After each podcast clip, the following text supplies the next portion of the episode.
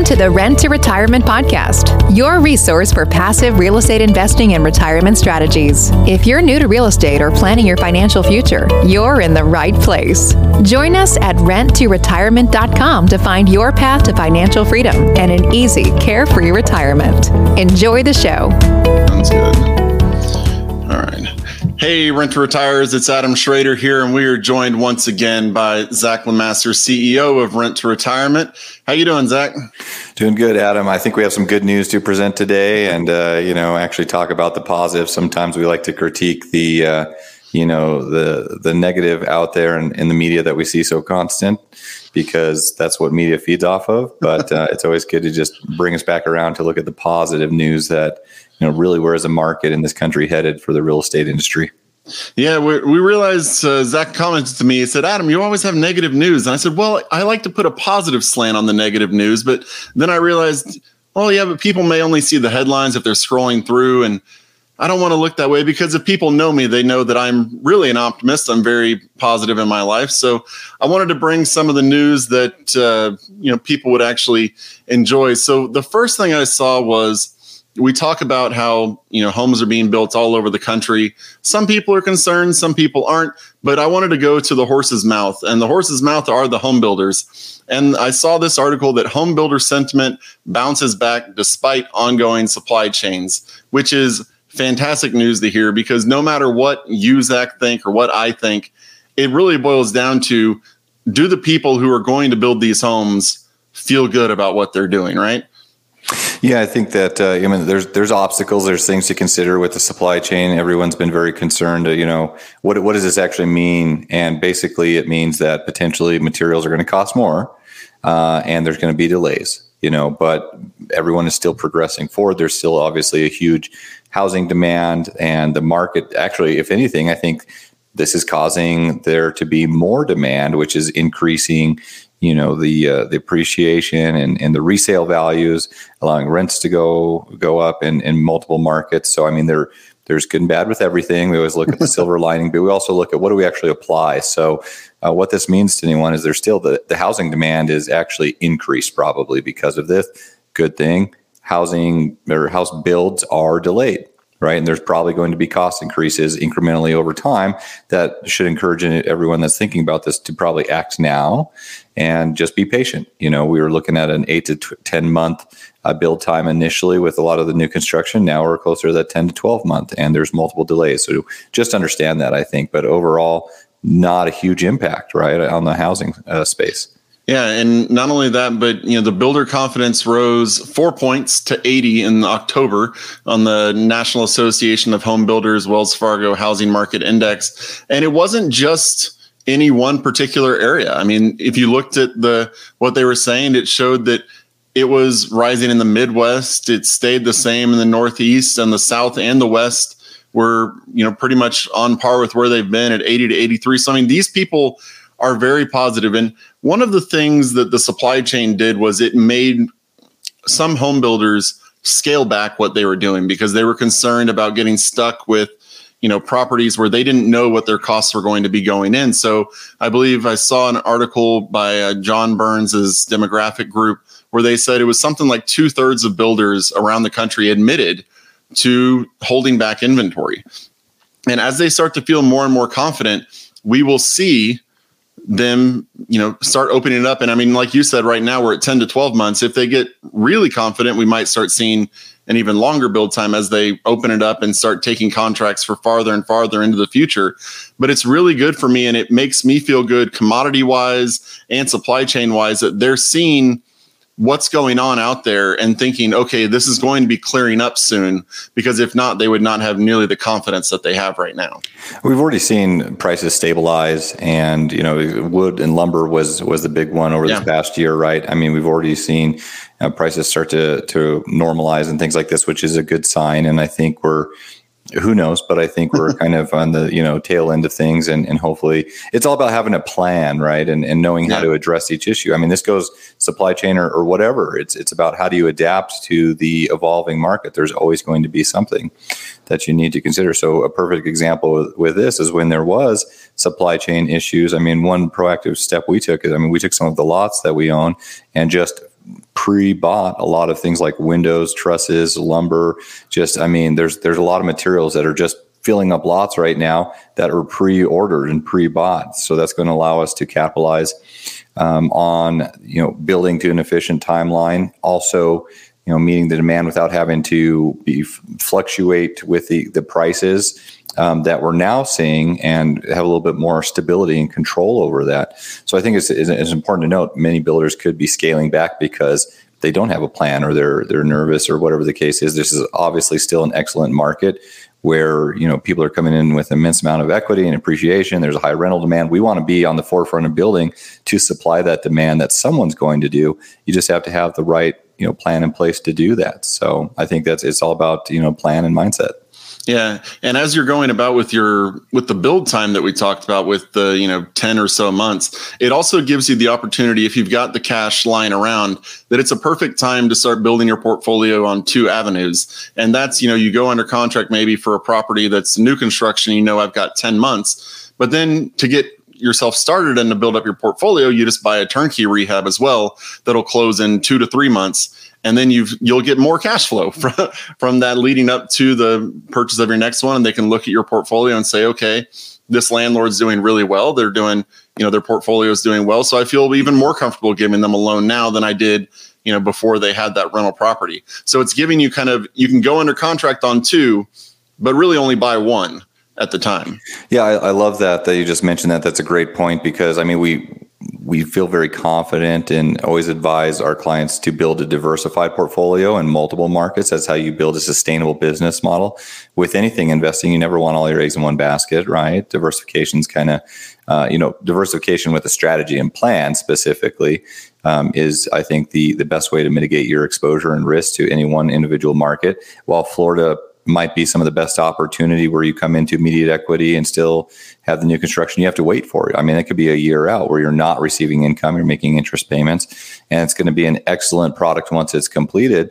But most people are not putting all of their capital and you know all their investing into Florida. Some people are, and that's their strategy. But I think that's a great point, Adam, is that simultaneously while this is being built, we can look at other markets to invest and still build a presence in these other areas to have a diversified portfolio where you are receiving cash flow income to then support and make those interest payments on the build that's being completed. You know, just because over a time period, a lot of people look at the new builds versus regular turnkey and they they think that uh, I mean the, the appeal to the new builds is you know, brand new build, A class area, strong tenant demographics with high rental demand. It still cash flows decent for new construction, which is hard to do, but you're coming into significant inequity.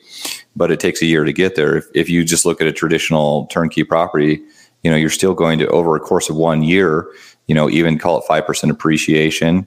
You know, let's look at the loan pay down from the tenant. Let's look at the cash flow income that you would have received during that entire year, plus the tax benefits and depreciation, not even going into mitigating, you know, the percentage for inflation over that that period of time.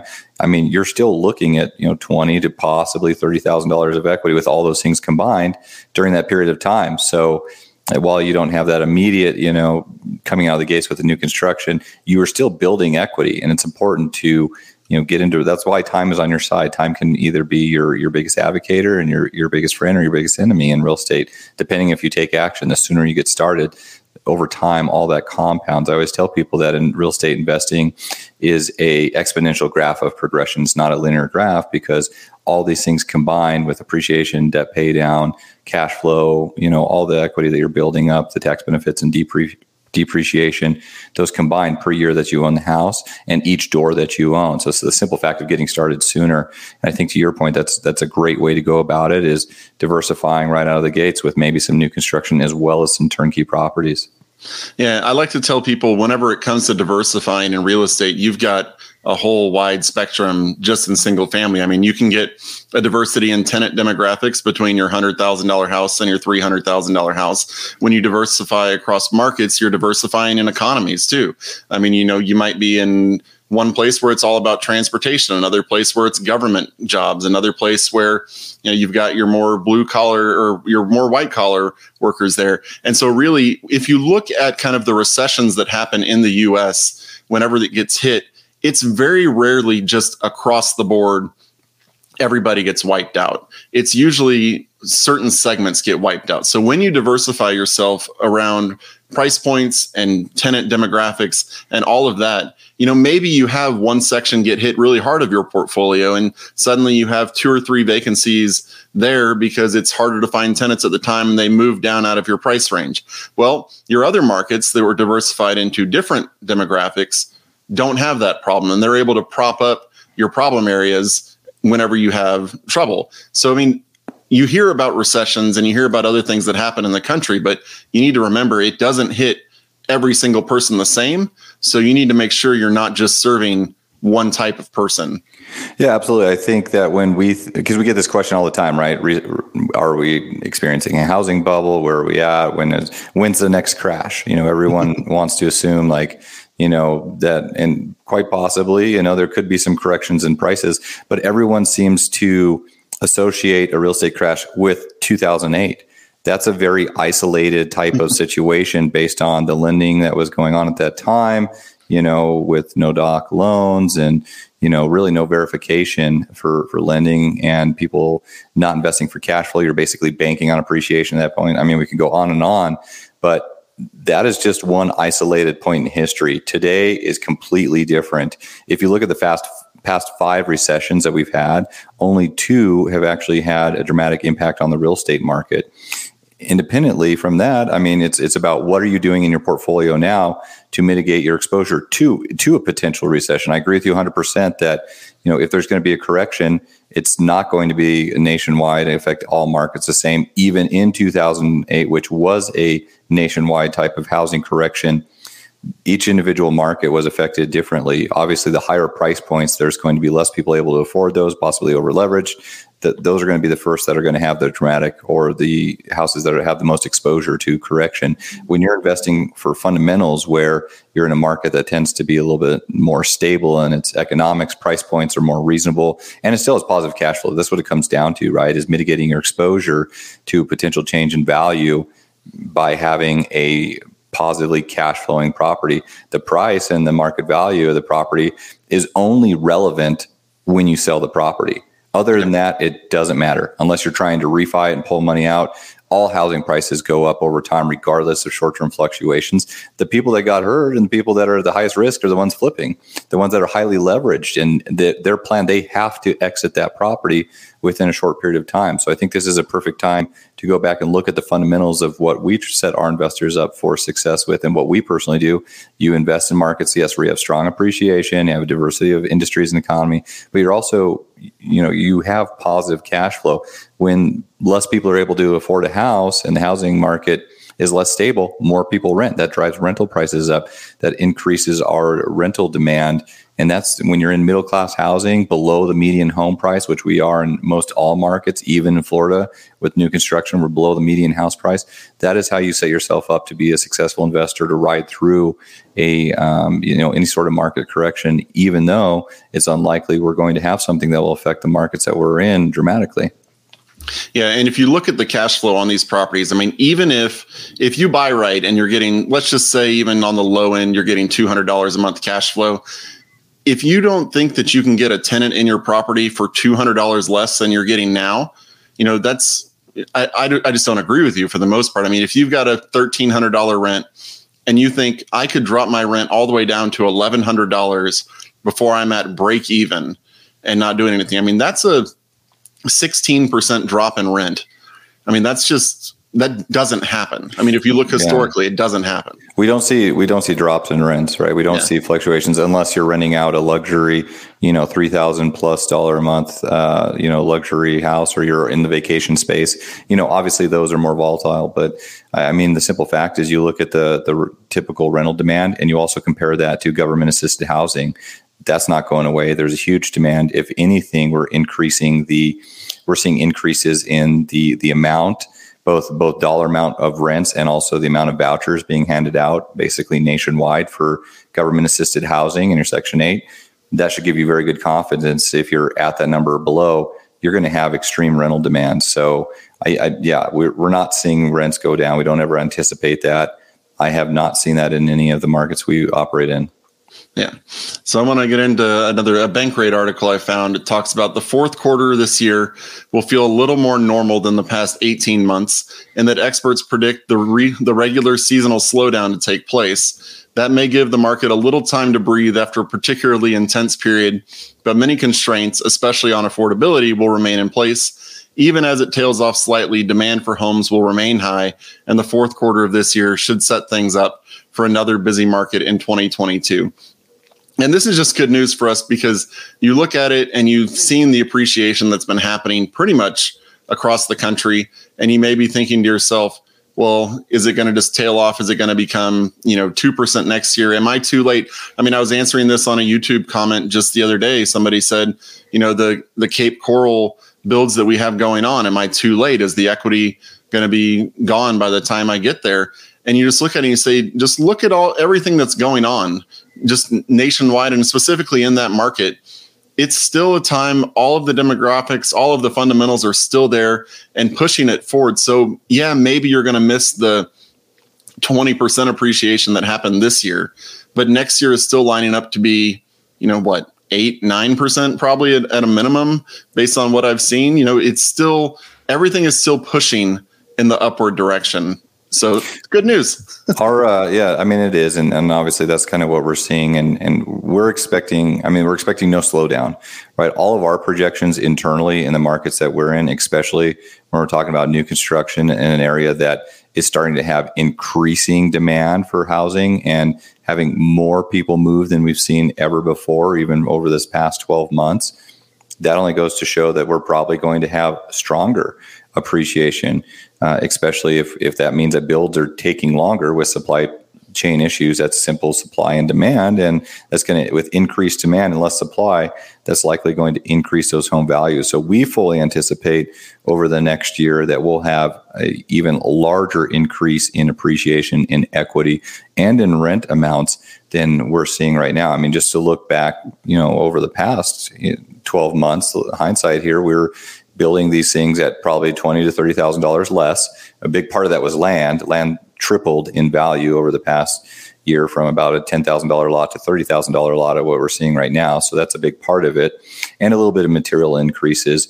Uh, again, fortunately, we have a plan in place to keep building generally about the same um, you know but we were projecting rents at for a 4 2 1600 square foot in cape coral projecting rents at 1800 to 1850 well now that the houses are being built, the actual rental market today is 21 to 21 or 21 to 2200 dollars a month. So there's we're way overperforming and under projected in addition to that house prices we're seeing appraised in the mid 300s right now. Previously we thought 310 was a good appraisal when we you know a year ago going into we knew there was some equity.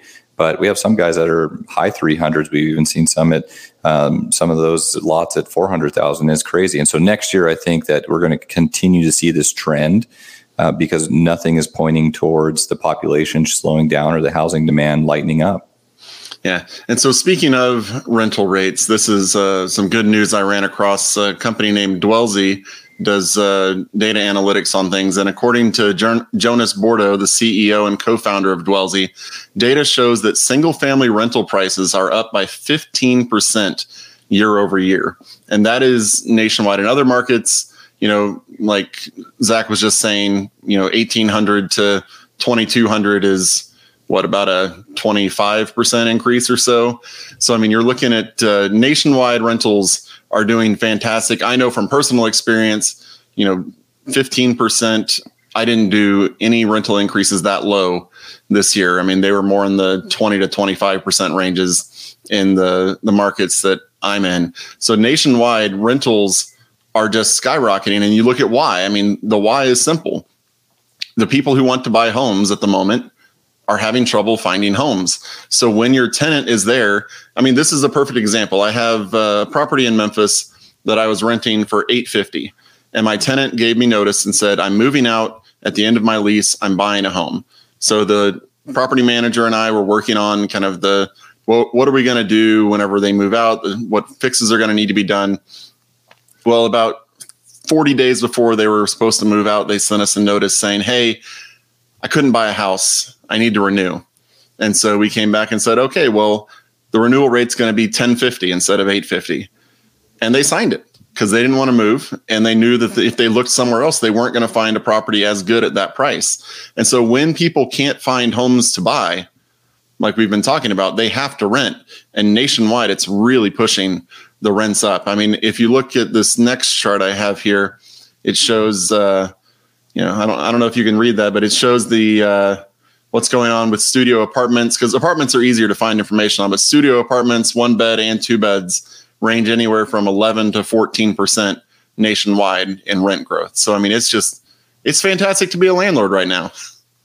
yeah. You know, I think the interesting thing is that, I mean, this is a seller's market, right? This is, and it, it's interesting to see kind of what that co- what how that changes inventory. It's hard to find inventory right now, especially for someone just coming into the space. It, you know, talking to them and saying, "Well, I'm going to go find a, a BRRRR property, an undervalued property." I mean, I I want to encourage them, but uh, to do you know what what they like. But I also want them to be realistic, and it's kind of like good luck, you know, because people are overpaying with cash, like in you know big scale investors. How do you even compete with that? How do you find undervalued property? You got to have bring something to the table that is very unique that no one else has thought of or done, and we're seeing that right? Because we are in the area where we have high visibility on all sorts of undervalued properties or dilapidated houses, foreclosure auction, whatever the case is and it's difficult to find inventory right now. So it's a seller's market, and people like you to your point, Adam. I mean, people are having a hard time finding properties just to live in, let alone rent. To, you know, especially in some of the markets that we focus on. Uh, the 15% rental increase. I just want to make it clear that that's a real number that we're seeing, and most of the markets we're in adhere to that or better that is not how we're running our pro formas, right? Is we're running, I think, an average. Everyone wants to be conservative. I get that. Some people have irrational numbers that are overly conservative that, you know, they, they bring up. You got to be realistic, but I understand you want to be conservative. We all do. Worst case scenario. I mean, on our pro formas that we're running for rental increases year over year, I think we're at three or 4%, which we've, I mean, we've never had that slow of a rental increase in most of these areas, at least not over the past 10 years. And so if you look at what a 15% um, increase in rents do, that's actually not equivalent to a 15% additional return on investment. That's significantly higher because when you're running your cash on cash return, you're taking a rent, say a $1,000 rent, and you're deducting all of the expenses and the mortgage expense. So, you know, that stuff is those things are constant, right? Your your mortgage, it's constant, your insurance, your taxes maybe slightly going up year over year, not by 15%. So, I mean, those are usually constant. But when you add a rental increase, um, 15%, now that thousand dollars is 1150, right? And that's an additional 150 per month. That is complete um, income. There's no deduction for because we've already counted for all the expenses. So without running the math, I don't know exactly where that would land, but you're probably at you know that 30 to 40 percent return just from the rental increase over time. The interview we did with Aaron Chapman, who talked about mitigation for inflation and how to actually calculate rental increases over time. That would be a good, good um, segment to go back for someone yeah. to view to kind of learn how to calculate that. So, I mean, this is just another cool thing how real estate creatively can continue to exponentially increase your income and net worth over time. You got to own it though. You got to buy the property. yeah, and for those of you who are wondering when that was, that was from early September and with uh, Aaron Chapman and Zach, you mentioning that I, I, was pulling up there was an article I read this morning while I was uh, getting my car fixed talking about finding those BRRRR properties, and they were talking about how zombie deal zombie homes. So these are homes that are going to be foreclosed on and are also vacant, are on the decline. And they said nationwide, one out of every thirteen thousand two hundred and ninety-two homes are vacant and in foreclosure, and there are a grand total of. in Ohio, there are 925 total properties that are zombie properties. And in Florida, there's a grand total of 907 homes that are zombie homes. So, like you were saying, good luck finding them. Seriously, good luck finding them. I mean, we look at 900 properties over a course of a week, right? Yeah. I mean, that's just crazy to me. It's it's it's challenging. I mean, not to discourage anyone if yeah. if that's what they want to do, you can always be creative and unique to f- build value. Um, but the simple fact goes back to if you're waiting to try to do something like that, the simple fact of owning real estate and letting it just, even if you're buying at market value, which is pretty much the expectation in today's market, um, unless you're being creative with like new construction or something like just let real estate do what it does over time. You're going to build significant equity through appreciation debt pay down rental increases over time your tax benefits depreciation all that stuff adds up over time but you got to own it and let real estate do what it does. That's why turnkey is a great option for a lot of people that you know want to scale quicker than they would on their own or potentially looking for a team to assist them to get started and just get this off because get this started the sooner you own the property the quicker you start to grow those additional streams of income and net worth yeah, and just the just don't forget to factor in your time whenever you talk about finding these properties to to BRRRR. And honestly, you might be able to buy a turnkey while you're searching for your BRRRR property because it may take you that many months just to just to find it. So I want to continue on a little bit more with the rental increase as we get close to wrapping it up here. And that is this article that I found. Um, it's talking about with rents continuing to surge to new highs nationwide, including in big tech hubs. September data confirms the U.S. rental market has moved past the recovery phase and is fully back in business. Rental demand remains unseasonably high, driven by still limited housing supply, rising mortgage rates pushing buyers towards renting, and more people returning to big cities, said George Ratiu, manager of economic research for realtor.com. So that's just kind of in, in addition to what we've been talking about.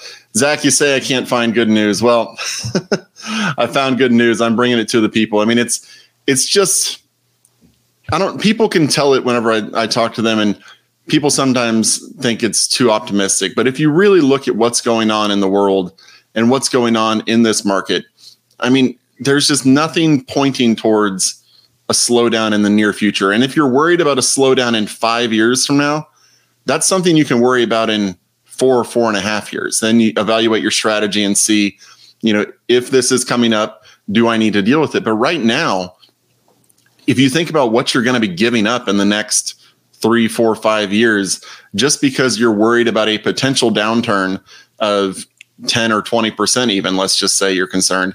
Well, guess what's going to happen based on everything we're looking at today? If there's a minimum of, let's just say 10% appreciation, after one year, you're at 110%, then 121, and then you're at 133. Well, if there's a 20% correction right now, guess what? You're down to 107 that's still above where you started. And like you were saying, it, you don't feel that unless you're trying to sell or do a cash out refi. And in those situations, you're not forced to if you're buying it for at, at a good place to begin with in a positive cash flow environment.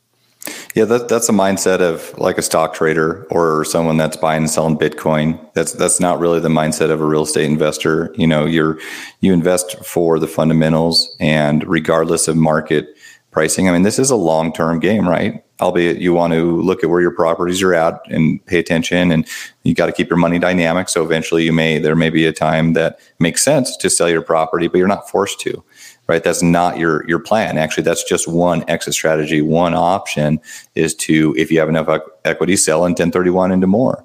You know, but the real estate investor mindset is someone that sees all the added benefits of real estate ownership over time. This is a lifelong journey, you know, where people can build exponential wealth that they can create legacies with and pass on to children and have a tax strategy where that's our biggest expense for all of us is taxes, right? So once you get to the point where you can be a real estate professional and do cost segregation studies and you know all the write-offs and additional passive income that you receive, I mean, that's the right way to play the game, and you just got to think about it right. I mean, if you're if you're hesitant because you're thinking about waiting for for the market. I mean, we kind of took this tangent on the on the market, but I would encourage you to just forget about it. You know, I don't look at the news, Adam. I get my news from you, so good or bad, it's like, all right. But I, you know, the point is, I kind of ignore it. It doesn't matter to me. I know what works. I know what works for us, and it's worked for us for many, many years. And you follow the same process. It's not rocket science. It's not complicated. It takes a little bit of education, and it takes a little bit of initiative and motivation just to get started. So I mean, buying a property that has positive cash flow in a good market that's below the median house price and rents in that B class area. I mean, you really just can't go wrong with them, you know? So um, that's my two cents on the news.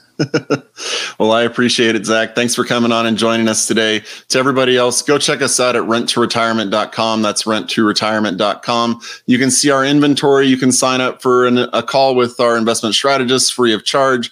We also can help you build up your team if you're looking for, like Zach was saying, if you're looking for somebody to help you with your taxes or with your insurance or anything like that, we can help you build your team. That's what the whole point of the network being here is to save you time and to make you the best investor you can be in the shortest amount of time. So head on over to renttoretirement.com. You can also check us out, our YouTube channel that's uh, blowing up in terms of people are watching more and more. And so we love giving out that information there. You can find us at youtube.com slash rent to retirement. And we'll see you on the next episode.